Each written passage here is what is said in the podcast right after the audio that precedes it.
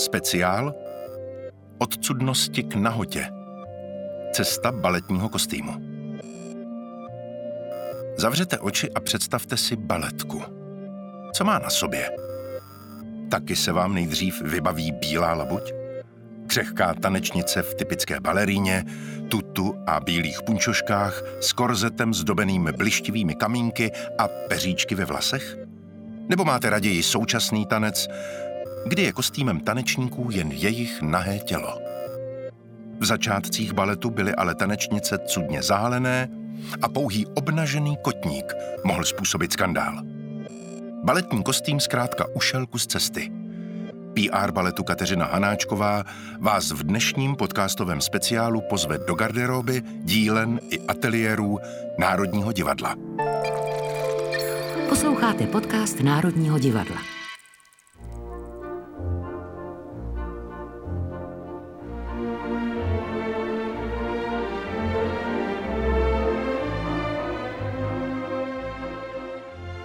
Když jdete na představení baletu Národního divadla, Těšíte se asi hlavně na výkony tanečníků, na krásnou hudbu a uchvacující scénografii. Obrovskou roli ale hraje také kostým, který musí projít rukama desítek talentovaných řemeslníků. Kdo a jak ho tvoří, co musí baletní kostým vydržet a jakou cestu urazil od svých počátků, jsem Kateřina Hanáčková, pracuji jako PR baletu Národního divadla a provedu vás epizodou speciálu podcastu Národního divadla o baletním kostýmu.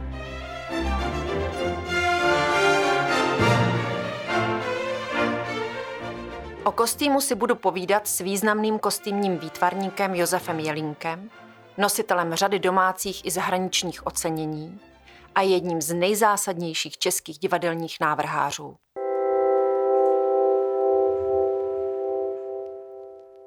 Když se řekne baletní kostým, asi každý z nás si představí takovou tu tradiční hlavní postavu z klasického baletu, třeba z Labutího jezera. Přiléhavý sukínek, nařasená, spevněná tututa balerína, říkáme jí talíř, na nohou špičky, vyčesané vlasy do drdůlku a na nich nějaká charakteristická ozdoba, která doplňuje roli. Pánský kostým také přiléhavé legíny, přiléhavé punčocháče a ten živůtek. To je takové to jednoduché kliše. Ovšem samozřejmě možnosti baletního kostýmu jsou nekonečné a vždy nás zavedou přímo do toho konkrétního díla.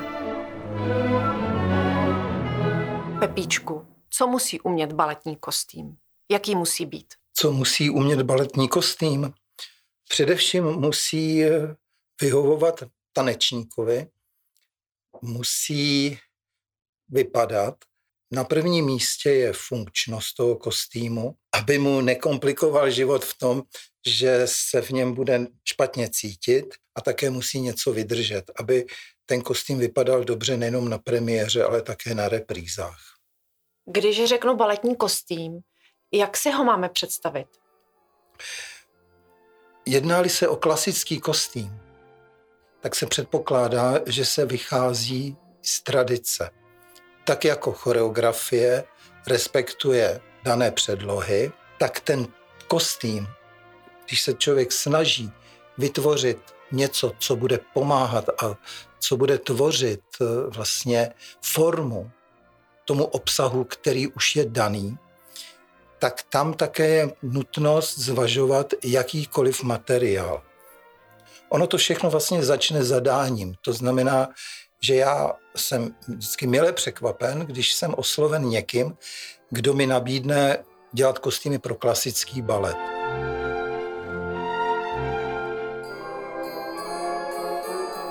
Samozřejmě, že na prvním místě je snaha se nějakým způsobem oprostit od té určité konvence mám k dispozici choreografa, který má také svoji představu a je to otázka dohody, protože taneční kostým, to není jenom jeden kostým, to je prostě celé představení a ono, já si myslím, že strašně důležitá je jak barevnost, která pro mě byla vždycky důležitá, ale také volba takových materiálů, abych to obsáhlo celé to představení.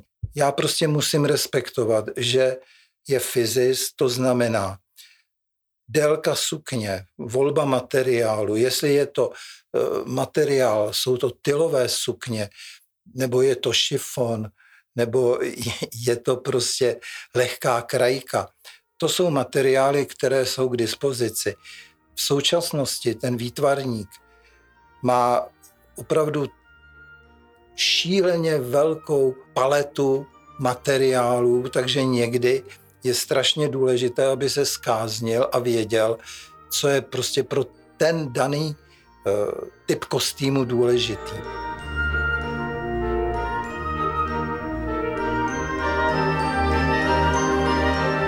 Ty nároky na ty materiály jsou dané hlavně také tím, že ten tanečník v tom kostýmu musí dýchat. Někomu nevadí, a to je vlastně to, jsem, s tím jsem se setkal i v opeře. Některá dáma v opeře chce pevný tělíčko, aby se mohla opřít tou bránicí, když to tanečnice, když nemůže v tom dobře dýchat, tak se volí ten elastický materiál. Všechno má svoje plus i mínus. Ten elastický materiál samozřejmě se chová jinak, když to tělo se spotí. Někdy se ten materiál také vytáhne. Takže ten pevný materiál, který je opravdu to tělo obepne, tak má určitou schopnost ten tvar udržet. Ale co je to platný, když ten tvar to udrží, ale tanečnice neudrží dech, že jo? Když máš průměrnou inscenaci, ať už baletní nebo operní, kolik musíš vytvořit kostýmů? Někdy se jedná o stovky kostýmů, někdy je to řádově 20-30. Hraje kostým v představení vlastní roli, třeba nenápadnou, ale přesto hraje? No určitě. A to, že hraje, tak to je, že vlastně tanečník tomu kostýmu dá život.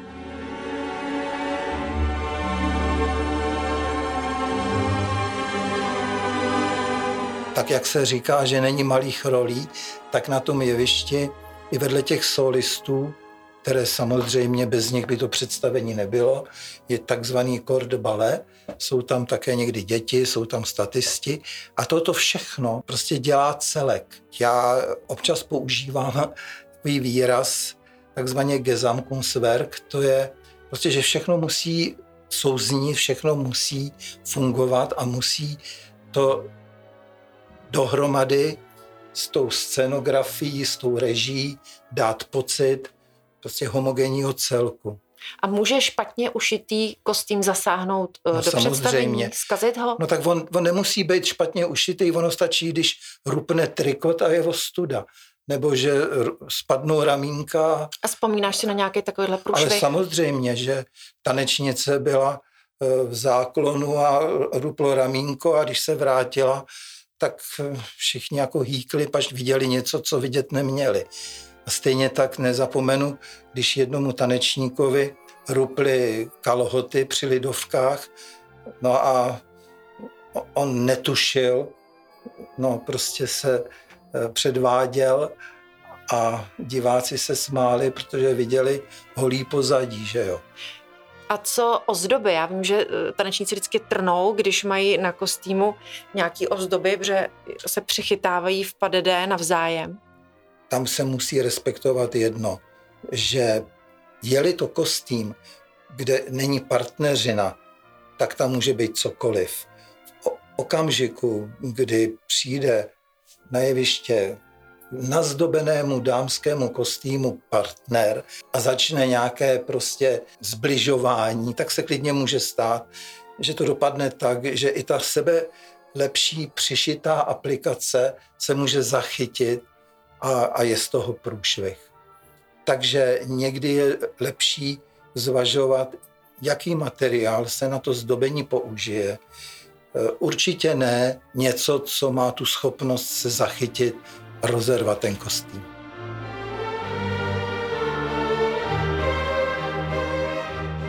Ve speciálu podcastu Národního divadla se teď podíváme do míst, kde kostýmy vznikají a čekají na svoji chvíli slávy. Vydáváme se do dílen a ateliéru Národního divadla na Pražské Flóře. Dobrý den. Tak tady jsme na dámské.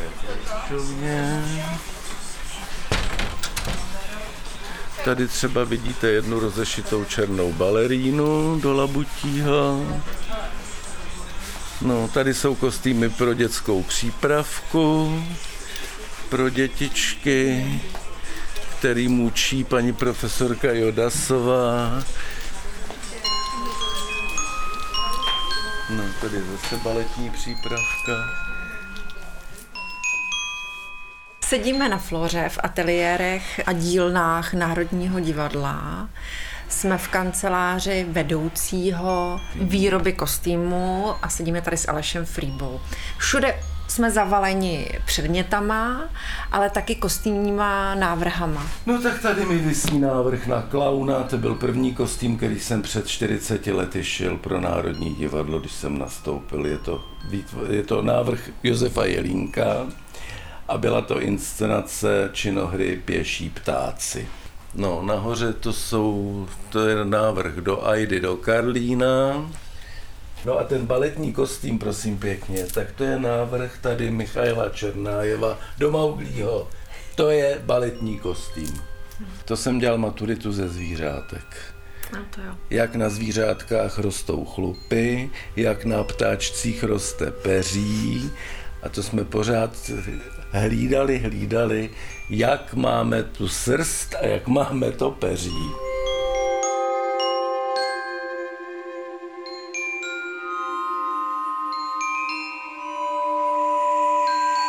Já občas to schodím a říkám, že kostým jsou montérky že jsem vedoucí výroby montérek Národního divadla. Někdo to, jako, někdo to nerad slyší, ale ono to tak je, protože co je kostým? Kostým je pracovní oděv, to jsou montérky. Někdy, pravda, trochu nákladnější montérky, to je fakt, jo, ale furt je to pracovní oděv. No a baletní kostým je velmi specifický v tom, že nejen, že teda musí dobře padnout, a nesmí tedy bránit ve výkonu povolání, ale pokud možno ten eh, pohyb eh, dotvářet a doprovázet. To znamená, že teda se musí samozřejmě najít vhodný, vhodné materiály na, na výrobu těch kostýmů, aby to splnili všechny, aby to splňovalo všechny tyhle ty požadavky.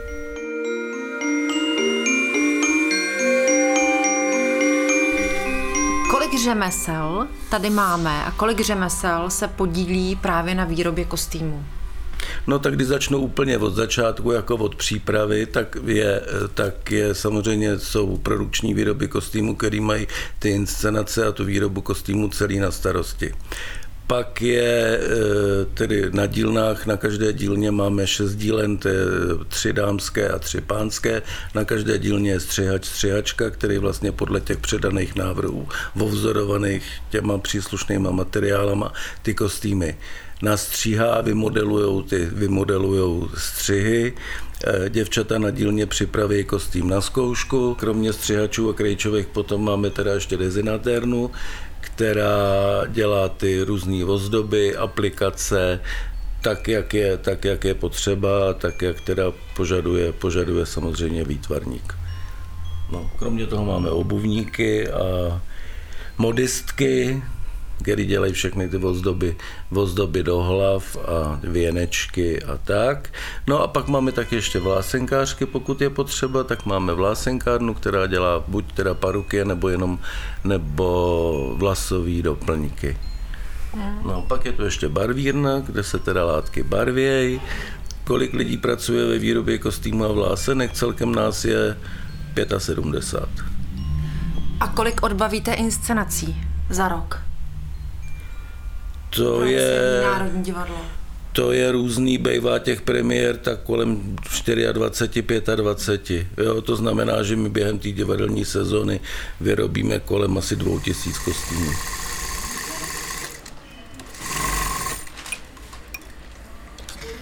Můžete říct, že je stoletý. To je stará Minerva. Protože Ano. nechce dát. Nechci, protože prošije hedvábí i kůži. A opravdu sto let starý, no je. No nevím, jestli 100 let, ale já už jsem to 35 a už byl starý. takže si myslím, že mu ke 100 letům možná bude. Ale 70, jo. To jo. Vyrábím do hry Lazebník velký klobouk, eh, který se nedá běžně sehnat, takže jsem musela zjistit způsob, jak to nahradit. Eh, Například se nedá sehnat tak velikánský klobouk jako polotovar, no, takže jsme si poradili divadelně. A to je vlastně šopenka. To je šopenka, akorát, že tohle to je šopenka z Dona Carlose, ale v podstatě je to ten princip jako ty sukně, jako je, jako je šopenka. To znamená dlouhá, tylová. Dlouhá tylová sukně, ano. Několik vrstev tylu.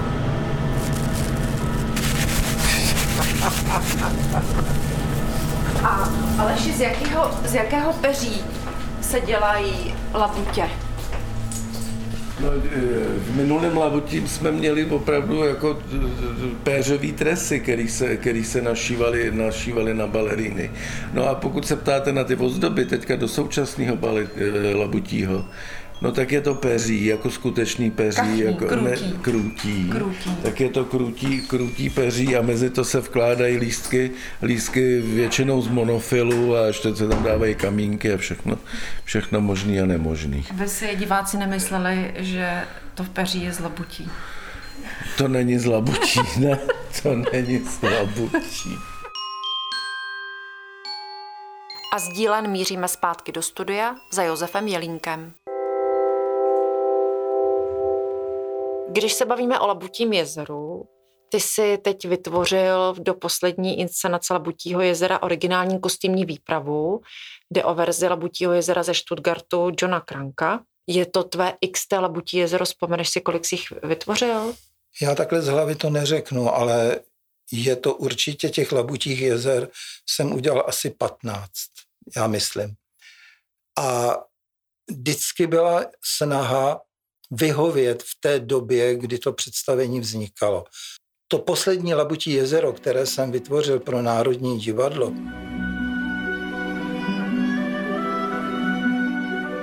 po určitém zvážení zřejmě, aby se trošku zinovovalo, nechci říct, že oprášilo, ale aby přeci jenom ta forma byla adekvátní představě toho zesnulého mistra. Takže já jsem dostal úkol, dostal jsem dispozice, věděl jsem, že ta inscenace vypadá tak, jak vypadá.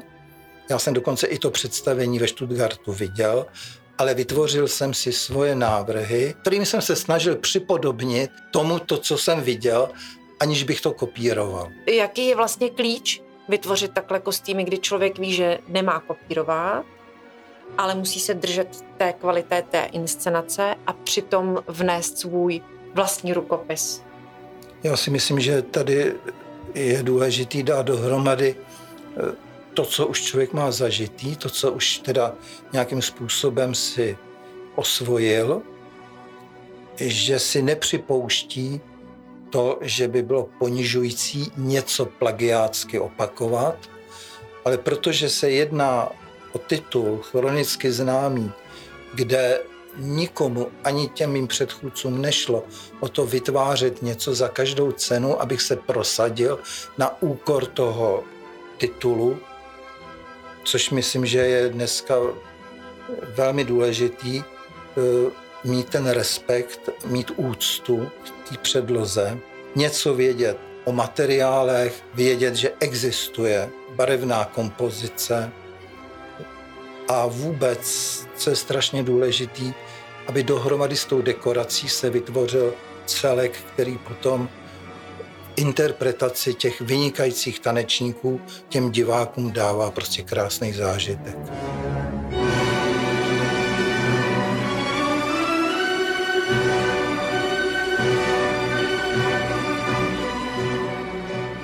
Mě strašně baví hledat něco, co mám prostě, v sobě mám ukrytou určitou prostě zásobu, dejme tomu nápadů, nechci to nějakým způsobem jak si dávat na odiv, ale mě nedělá problém, eh, když to řeknu vulgárně, našvihat spoustu variant a spíš toho choreografa nebo režiséra uvádět do rozpaku, pač on neví, co, co je lepší, jako co by bylo. Jo, takže já si vždycky říkám, hele, tak to si, teď si tě užiju. Ale je fakt, že člověk musí stále mít na zřeteli, že je titul, na který má vysazenou finanční částku. Když se bavíme o tom, jak ten kostým by měl vypadat a nakonec jak vypadá, tak s tím opravdu souvisí finanční limit, který má výtvarník k dispozici. Pochopitelně, že ty limity jsou různé na velkých scénách i na těch menších. Ale ono to všude musí vypadat. Takže někdy je zase zajímavé, když se člověk dostane třeba i na té oblasti, kde já se té spolupráce nevyhýbám, že si člověk musí lámat hlavu, aby to vypadalo, ale aby se to udělalo tak, že se do těch peněz vejdeme. Můžeš nám teď popsat, jak vlastně ten celý proces uh, vypadá od toho prvního, kdy si vemeš ten papír a tušku, až po uh, tu spolupráci s dílnami nebo tu generálku? Udělám návrhy, které odsouhlasí kolega choreograf, já si oddechnu, spíš se nadechnu, pač teprve teď to všechno začne.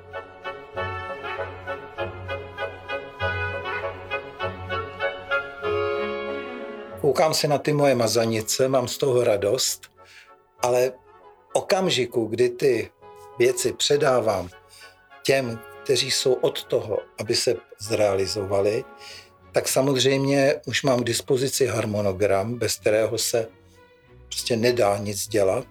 To znamená, že my máme na, tu, na to nějakou inkubační dobu, kdy se ty kostýmy šijí, přijdou první zkoušky. U těch zkoušek já samozřejmě musí, chci být, ne že musím, chci. A tam se v podstatě řeší proporce, tam se vychytávají, tam se tvaruje, tam se modeluje.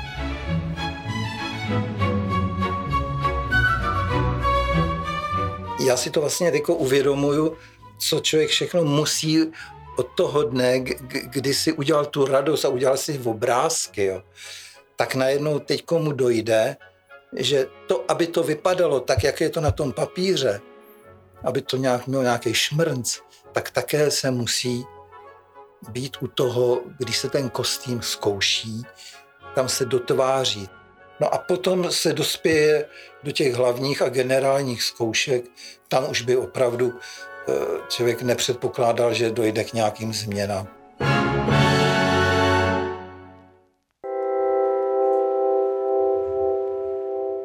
Jak už jsme říkali, na představení se musí připravit umělci, technici, hudebníci, ale také kostýmy. Teď se ve speciálu podcastu Národního divadla podíváme do garderoby, kde se chvíli před představením kostýmy oblékají.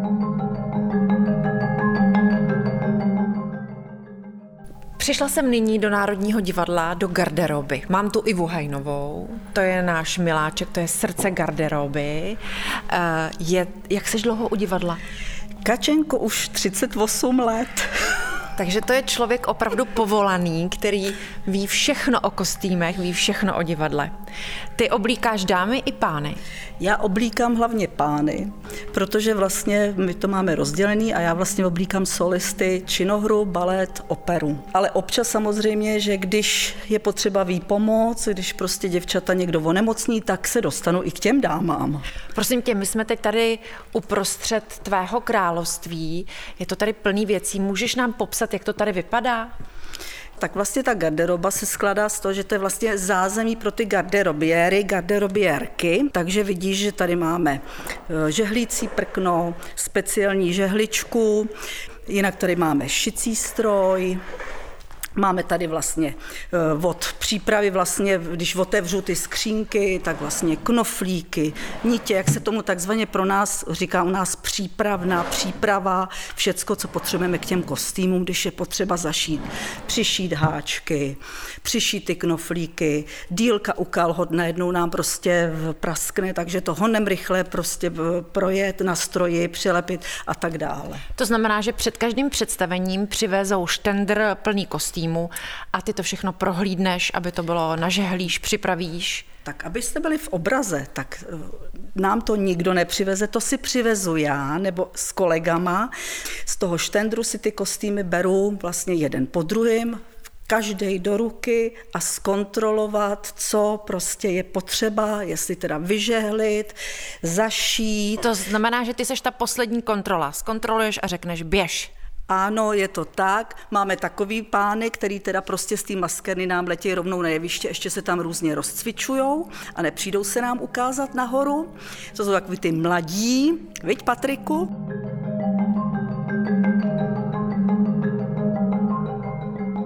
Ale my si je dohodníme ještě u jeviště, kde oni teda se rozcvičujou a já nevím, je za pět minut sedm, začínáme, tak já jdu ještě a hezky si ho prohlídnu, jestli náhodou někde, nebo se nám nevyválel, ale není někde ještě třeba prostě ušmudlaný, nebo to, abych opravdu řekla, tak a teď na to jeviště můžeš jít.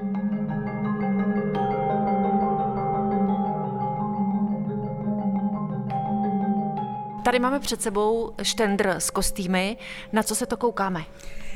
Koukáme se, prosím tě, díváme se na toho Fenixe, protože to je vlastně to poslední premiéra, co jsme měli.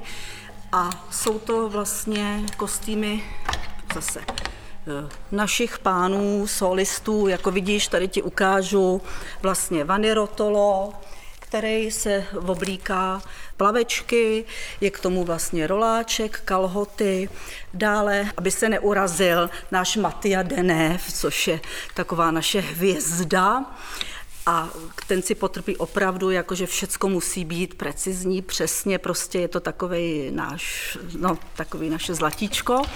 A ten zase v té druhé části má, ono to vypadá vlastně jak takový uh, overall bez rukávu, šedivé, je to, vypadá to takový jako montérkový. Ještě ukážu Adama Zvonaře, který vlastně taky, eh, vidíš, vzadu jsou, máme popsaný všecko. Cedulky na každý té části za krkem, různě tak, aby hlavně to nebylo i na tom jevišti vidět. Proto třeba, když řeknu v, v tom Fénixu, tady mám třeba Francesca Scarpata, má eh, dvě černý saka a eh, kalhoty, a vlastně ty saka zase, když nevíme, jestli s nima vysloveně na tom jevišti hrajou a sundava je nebo ne, tak ty cedulky tam být nesmějí, tak máme různě v rukávech a na to zase speciální třeba, protože je černý, takže bílou fixu.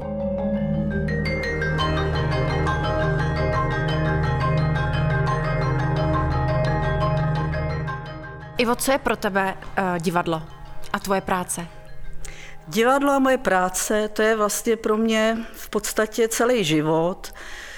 Je to poslání, nemůžu to brát jako opravdu, že prostě jdu do práce. Dělám to už 38 let. Myslela jsem si, že když jsem šla na mateřskou na tři roky, kdy se mi narodil syn, tak jsem myslela, že prostě divadlo tím pro mě končí, ale ne, nemůžu se toho vzdát a díky tomu, že i manžel vlastně byl leta solistou baletu, je to, je to opravdu naše, naše všechno de facto, protože opravdu se to přináší i domů, že zjistíme, že najednou místo, aby jsme řešili nějaký to, tak se furt to točí kolem divadla, baletu a co bude, jak bude a nedovedu si představit, že bych dělala něco jiného. Z garderoby se vracíme za Josefem Jelínkem do podcastového studia Národního divadla. Mohli bychom se teďka na chvilku zastavit u historie baletního kostýmu.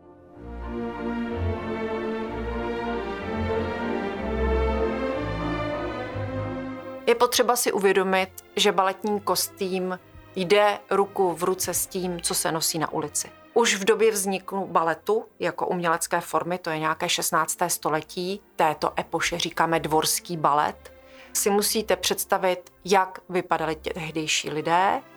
Jsou to dlouhé sukně, dámy nemohly ukazovat kotníky, tančí nám převážně muži a je to období zdobnosti, barevnosti, přebujelosti. Za mě velice zábavným momentem je 18. století, kdy dvě dámy, paní Camargo a paní Salé, soupeřily o přízeň svých mužských obdivovatelů a v rámci toho paní Camargo trošku v nekalé soutěži nahradila střevíce na podpadku střevíčky bez nich, což ji umožnilo najednou rozvinout taneční techniku a obě dvě začaly zkracovat sukně. Ukázali kotníky.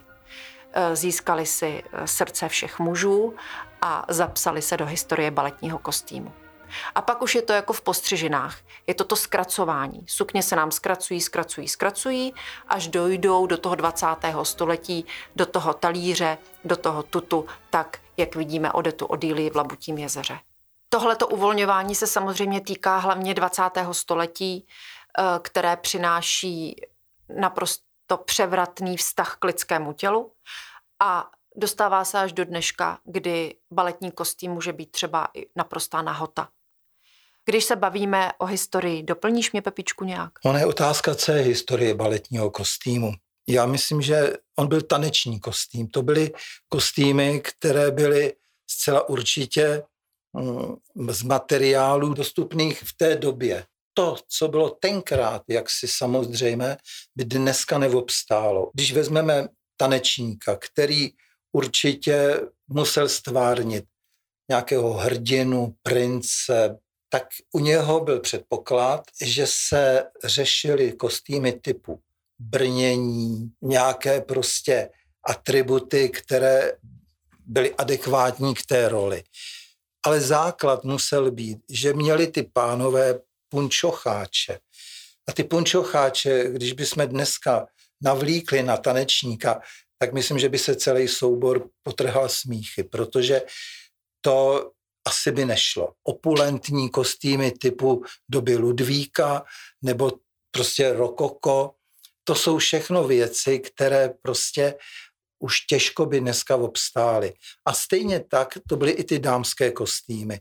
Když se podíváme na materiály, na dokumentaci, jak byly oblečené Odety a Odílie za mistra Čajkovského, no tak asi dneska by to samozřejmě působilo jako rekonstrukce, ale ty tanečnice by v tom asi odmítly dělat to, co se dneska dělá.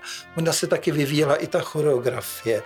Čím se to cizelovalo, čím se to víc čistilo, eh, inovovalo, ta elegance a vůbec ta estetika, která nastupovala a hlavně už to nebyla taková ta pruderita, lidské tělo se odhalovalo. Stejně tak, jako dneska nikomu nepřijde, jako že by se pohoršil, když vidí tanečnici a tanečníka v trikotu a určité partie se jak si zdůraz, jako jsou vidět. Tak to by dřív asi nešlo. Jak se teda vyvíjí baletní kostým? Jak bude vypadat za deset let? Záleží na těch, kteří budou určovat tu estetiku. A já si myslím, že čím víc bude těch, kteří tu estetiku budou považovat za zdroj vlastního prosazení, tak nám možná nabide víc věcí, který, na kterými si budeme kroutit hlavu. To už záleží opravdu na vkusu, na, na tom, do jaké míry je člověk adaptabilní a a schopný respektovat, nechci říct impulzy, nápady. Já to obdivuju. Já obdivuju takovou tu, tu schopnost prosadit se, ale někdy je to až na úkor toho samotného díla. Takže jak budou vypadat taneční kostýmy za deset let? Určitě budeme výdat eh, takové kostýmy, které v novodobém tanci budou velmi úsporný, budou funkční, nebo naopak uvidíme tanečníky v bagančatech, nebo v teplákách, anebo v Hubertusu, ale myslím si, že těžko bych asi vítal Labutí jezero prostě v nějakých pracovních mundurech.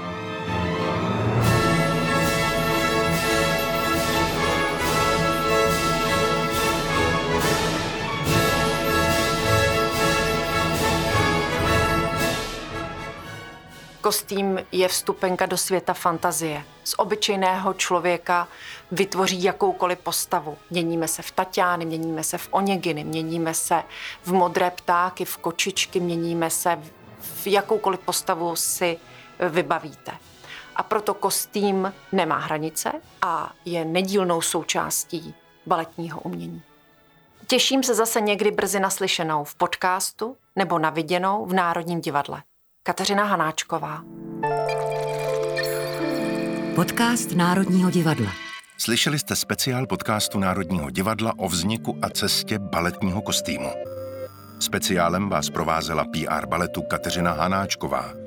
Dále jste slyšeli oceňovaného kostýmního výtvarníka Josefa Jelínka, šéfa dílen a ateliéru Národního divadla Aleše Frýbu a garderobiérku Národního divadla Ivu Hajnovou. Ve speciálu zní hudební ukázky z baletů Národního divadla Spící krasavice, Labutí jezero a Fénix. Moje jméno je David Matásek, přeju vám krásné léto a na podzim na viděnou v divadle. Speciál pro vás připravilo Národní divadlo ve spolupráci se Storylab Audio. Režie, střih a zvukový mix Vítek Svoboda. Dramaturgie Damian Machaj. Produkce Sandra Malisová. Podcastový kanál Národního divadla můžete odebírat na Spotify, Apple Podcasts a všech podcastových aplikacích. Ale pustíte si nás také přímo na stránkách Národního divadla. Každé pondělí se můžete těšit na spoustu zajímavého obsahu. Pravidelně vás vezmeme k jádru věci, kde vás inscenacemi provedou přímo jejich tvůrci. Uslyšíte i divadelní magazíny a speciály. Vaše komentáře, náměty, připomínky, ale i pochvaly můžete posílat na e-mailovou adresu podcast zavináč národní pomlčka divadlo.cz. Děkujeme, že nás posloucháte.